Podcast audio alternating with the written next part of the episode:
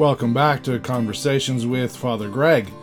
In this episode, we have a homily for Sunday, December 10th, 2023, which is the second Sunday in the season of Advent.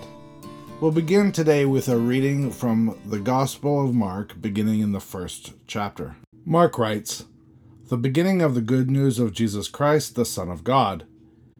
As it is written in the prophet Isaiah, See, I am sending my messenger ahead of you, who will prepare your way. The voice of one crying out in the wilderness, Prepare the way of the Lord, make his paths straight. John the Baptizer appeared in the wilderness, proclaiming a baptism of repentance for the forgiveness of sins. And people from the whole Judean countryside and all the people of Jerusalem were going out to him, and were baptized by him in the river Jordan, confessing their sins. Now John was clothed with camel's hair, with a leather belt around his waist, and he ate locusts and wild honey. He proclaimed, The one who is more powerful than I is coming after me. I am not worthy to stoop down and untie the thong of his sandals. I have baptized you with water, but he will baptize you with the Holy Spirit. The Gospel of Christ. May I speak to you in the name of the Father, the Son, and the Holy Spirit. Amen. Well, hi there, everyone. I'd like to begin today by introducing you to a man named William of Ockham. He was born in the year 1287 in the village of Ockham in Surrey, England. He was an English philosopher specializing in metaphysics, philosophy, knowledge theory, ethics, and theology. He was also a Franciscan friar. Although he was quite a prolific writer, he may be best known for what is called Occam's razor. It essentially states that when a person is faced with competing explanations for the same phenomenon, the simplest is likely the correct one. At its core, it's a philosophical tool for shaving off unlikely explanations. It's a problem solving tool that focuses on the least complicated explanation. It's not about the shortest explanation, it's about cutting away any unnecessary complications in favor of the simplest explanation. We begin to see that our friend William of Ockham may have invented that old acronym KISS, reminding us all to keep it simple. Occam's razor came to mind this week as I read the reading from the prophet Isaiah as well as from Mark's Gospel. In fact, the very beginning of Mark's Gospel opens with its author quoting text from the prophet Isaiah, which had been written about 700 years before Christ. God had given Isaiah a message to give to the people of Israel. God wanted them to know that he was going to send a messenger who would help prepare them for something new. God had Isaiah relay a message telling Israel to prepare the way of the Lord and to make his paths straight. But what does this mean? When Isaiah wrote those words, the people of Israel were in captivity. This portion of Isaiah's prophecy predicts the end of that captivity. God tells Isaiah to comfort God's people. Israel's term is over and her penalty has been paid. It's in this context that people heard the message to prepare the way of the Lord and to make God's paths straight. It's a warning to be on the lookout. They would be rescued and would once again become a great nation. We can't forget that 700 years later, Mark's gospel would echo Isaiah's words. Mark picks up on Isaiah's promise and God's promise to send a messenger. Mark writes, See, I am sending my messenger ahead of you, who will prepare your way, the voice of one crying out in the wilderness, Prepare the way of the Lord, make his paths straight. The gospel writer then segues into describing John the Baptist appearing in the wilderness, preaching repentance and the forgiveness of sin. John's work is a rich metaphor for the life of the people of Israel. Scripture tells us that the people of Israel wandered in the wilderness for 40 years before being led to the nation they would call home. They would settle down and build a home for their nation there.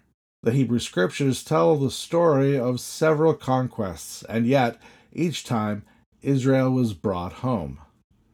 And now we have John the Baptist appearing in the wilderness, calling people away from their comfort so that they might repent. On the surface, John was drawing people away from that which had become so familiar, and yet there was a sense in which it was also that people might come closer to God. As successful and as charismatic as John was, he promised that there would be one who would be even more so.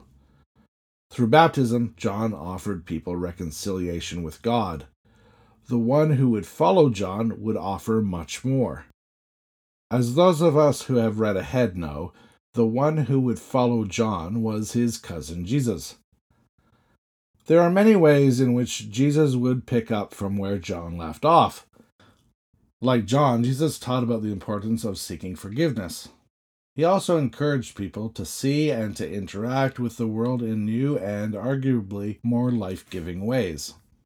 He taught his followers about something he called the kingdom of God or the kingdom of heaven and he encouraged people not only to watch and wait for it, but to actively seek it out. But what does this all have to do with William of Ockham, or even better yet, what does it have to do with us today? Both Isaiah and subsequently John spoke about preparing the way of the Lord and making God's paths straight. But what does it mean to make God's paths straight? It's about removing obstacles and making it as easy as possible to encounter God.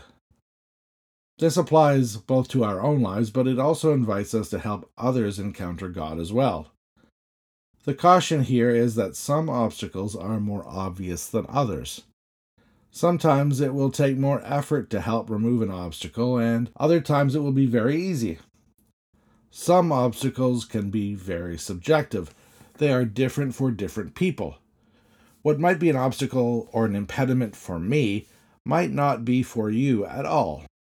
When we consider helping others encounter God, we also need to realize that not all obstacles are ours to remove.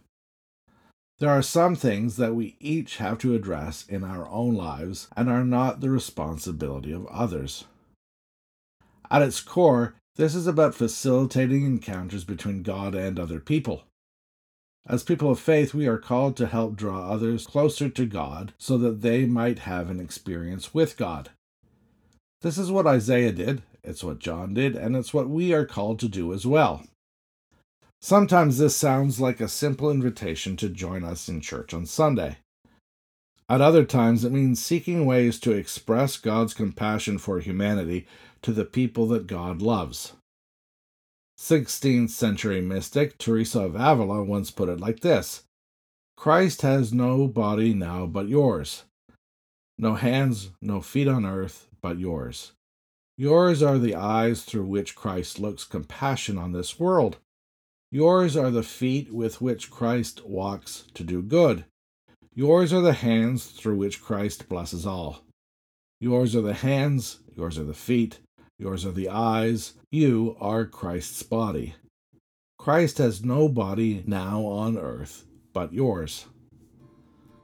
This is what it means to prepare the way of the Lord and to make his paths straight. It's one of the primary ways that we, as the church, are called to be the body of Christ in our modern day. Let's pray. God of timeless grace, you fill us with joyful expectation. Make us ready for the message that prepares the way, so that with uprightness of heart and holy joy we may eagerly await the coming of Christ, who reigns with you in the Holy Spirit, now and forever. Amen.